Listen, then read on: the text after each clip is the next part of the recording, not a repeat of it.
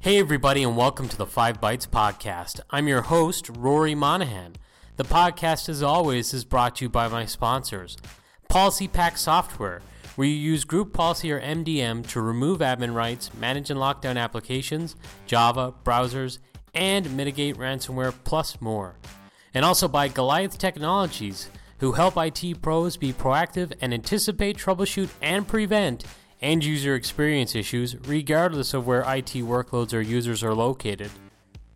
And of course, by Liquidware, creators of FlexApp, the most feature rich application layering product on the market. If you enjoyed the show each week, you have them to thank. And now for some news.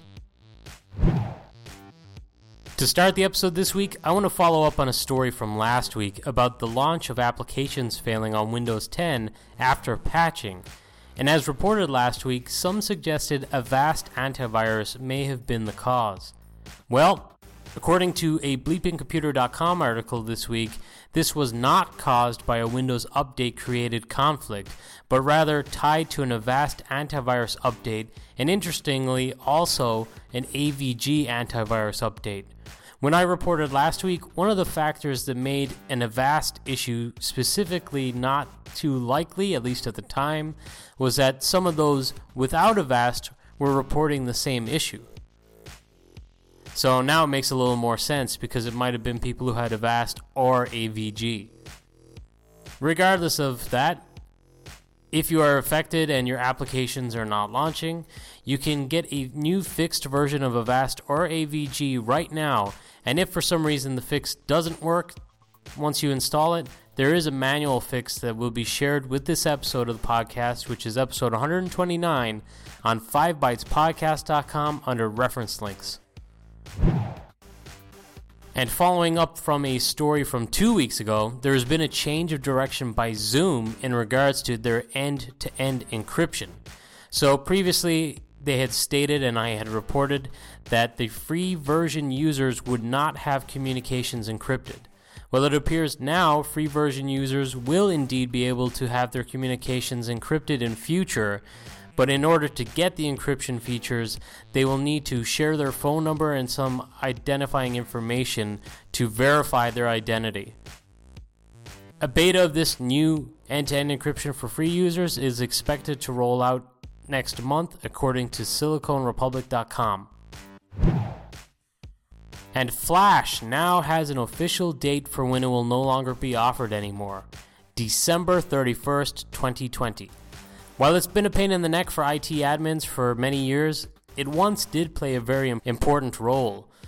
It is the end of an era, but one many of us will be glad to see the back of from a security perspective. I'm sure it won't go away overnight, though, as many organizations still have some legacy apps that rely on it. It's best to start identifying what apps those are in your environment and contact the vendors to ask what their roadmap is to move away from it. If you're on an older version, they may already have one that does not require Flash, and that could be a relatively quick win for you. Microsoft have disclosed that they will be changing the Windows 10 versioning going forward which should actually be a lot less confusing in my opinion.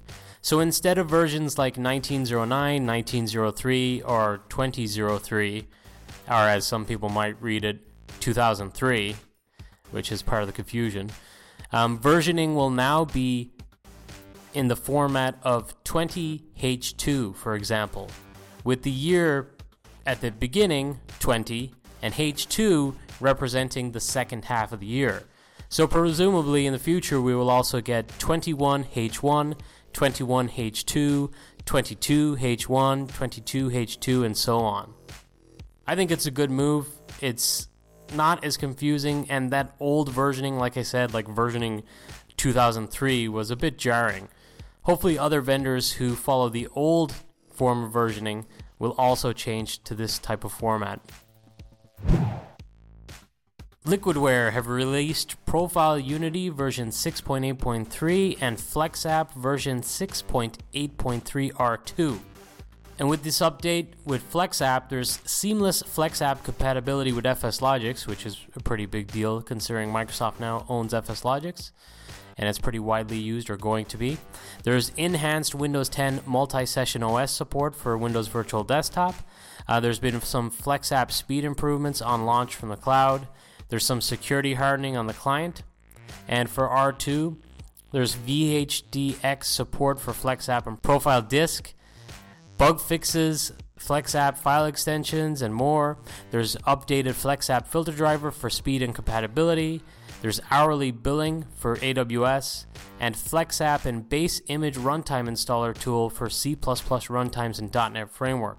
So if you're a FlexApp and Profile Unity customer, you can go out and upgrade today.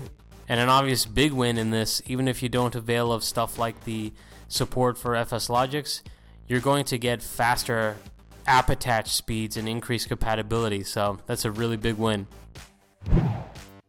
Citrix Virtual Apps and Desktops version 2006 has been released, as well as version 715 CU5 for those on LTSR. CU5, as with other cumulative updates for LTSR versions, contains many fixes, but in comparison with earlier LTSR version 7.6, it seems like there are fewer fixes, so hopefully that's a good sign of the stability of the product. And that's noticed as well with LTSR version 1912. As we get up in versions, it seems like there's less fixes required, so that's good. With 2006, as someone in the community pointed out this week, who I won't name just in case he doesn't want me to, it seems more has been deprecated in this release or removed from the product than added which is a little bit strange. Some of the things deprecated or removed include personal vDisks, app disks, and and host type connections for Azure Classic, ARM, AWS, and Cloud Platform, which I talked a little bit about on a previous episode of the podcast about the way they were changing what they were going to support for use in the cloud. They're basically restricting you to using their preferred Citrix cloud or staying on the LTSR version in order to use other cloud platforms. The enhanced desktop experience feature for Windows Server 2012 R2 has also been removed. A studio policy has been included to replace registry configurations that enable or disable dynamic keyboard layout synchronization, IME, Unicode keyboard layout mapping, and hide or show the keyboard layout switch notification dialog message. So, a minor change, I guess.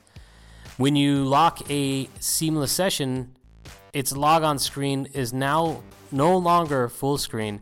The endpoint, desktop, or other applications will continue to be accessible, so there's a change in seamless window enhancement. There's also a feature now that enables the use of an allow list that specifies which virtual channels are allowed to be opened in an ICA session. There are also some improvements for scheduled reboots, allowing to decide whether or not to reboot machines that happen to be in maintenance mode at the time of the reboots, and some improvements to director, and really not much else to report. With 2006, one really cool announcement was the fact that Citrix Remote PC now supports Linux. So that's pretty cool. At the beginning of this week, there was a significant disruption to Office 365 Exchange Online services in Europe.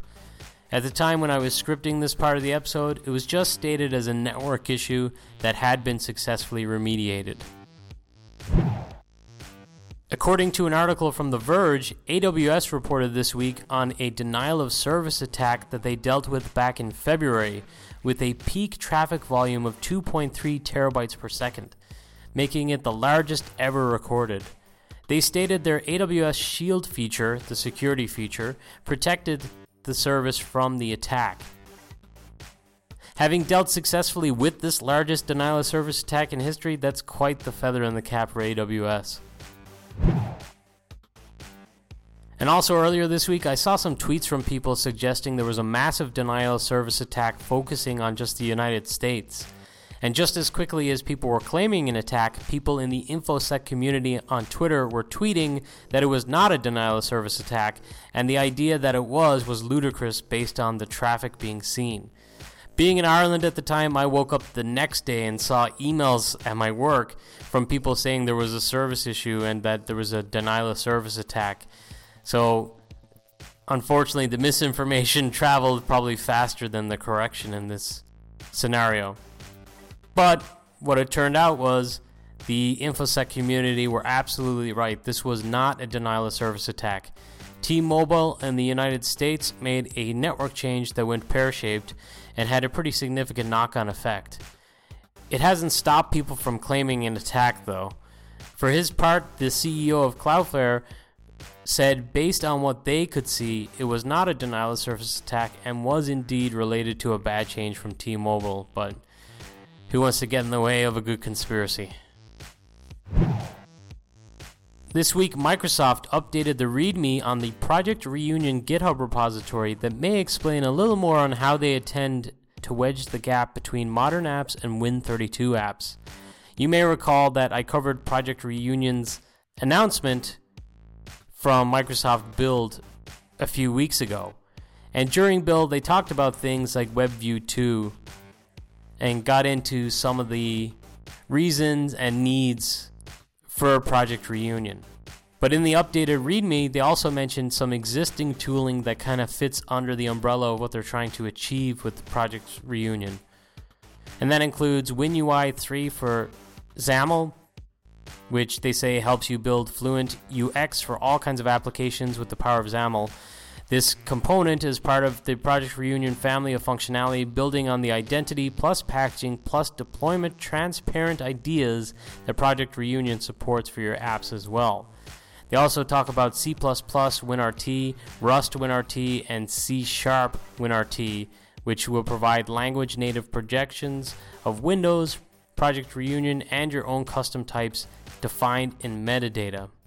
You'll be able to consume APIs from the Windows kit, produce them for use by other supported projections, and create your own new language projections. And one that I covered actually, I think, two years ago, that was announced at Build or showed off at least at Build two years ago, was MSIX Core, which lets you package your applications for distribution to Windows desktop machines via the store or your own delivery pipeline. MSIX Core lets you use the reuse parts of the MSIX packaging story on older versions of Windows.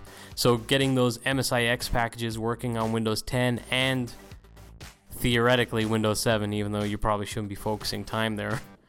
But overall, you can see that they're trying to maybe make the applications a little less system file dependent, maybe a little more OS agnostic and portable which is a good goal, I guess.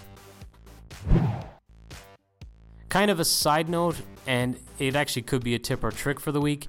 Dave Brett shared a video of using ControlUp together with Citrix session recording to protect against some bad end user practices that could lead to security issues.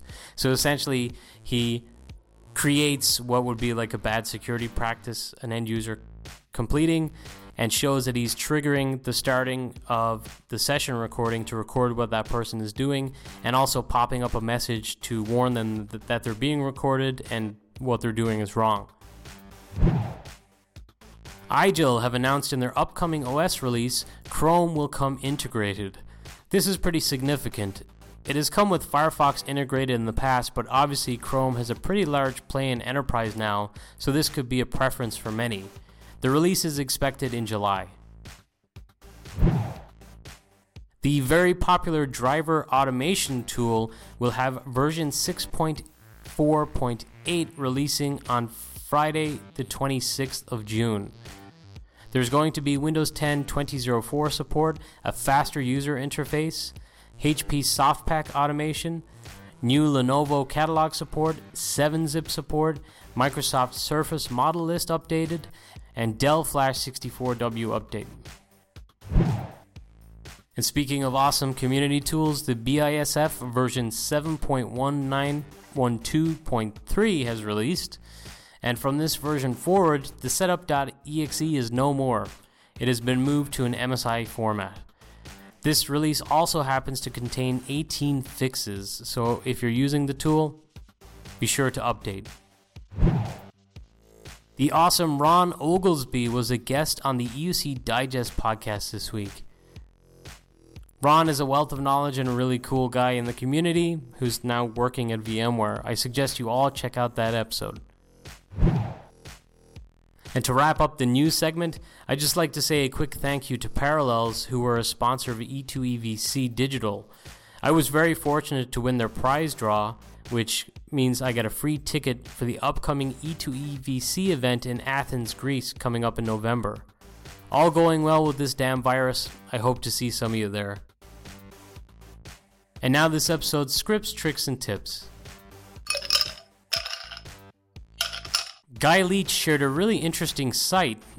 You can give it the URL of a Windows Store app, and it will go download the .appx or appx package for you.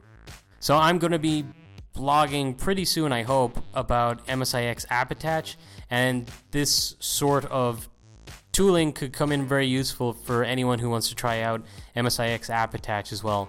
And I think it was last week on the podcast I mentioned Jeremy Moskowitz's blog post on app attach, and he gets in a little bit into how you can quickly grab some MSIX packages to test out the app attach part.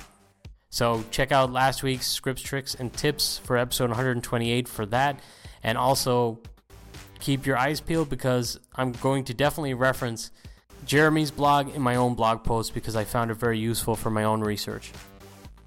Marcel Calef shared a pretty interesting tidbit on Twitter this week that he saw from Gmail creator Paul Buchheit, who said when latency is 100 milliseconds or less, interactions feel instantaneous.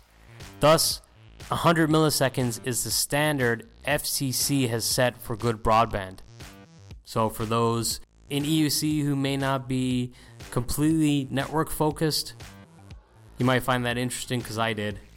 I have to admit, the network side of things is really my Achilles heel, but I'm begrudgingly learning a little bit more of it each day that goes by. Another week and another tip from Andreas Nick, who shared a PowerShell script that can help you find inactive users in Active Directory it's really handy to be able to see what users in your environment have not logged in for like a significant number of days. It may be able to help you to decide to take some corrective action around securing some of those accounts that may not be used anymore. Freek Berson posted a blog on automating the transformation of your MSIX packages to app attach. Like I said, I've been doing some of my own app attach testing over the last few weeks, and I plan to blog about it too.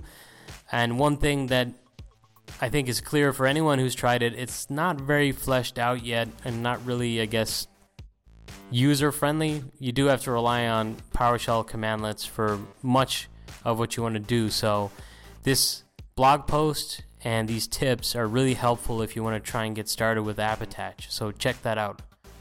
And finally, something I, again, I try not to do too often.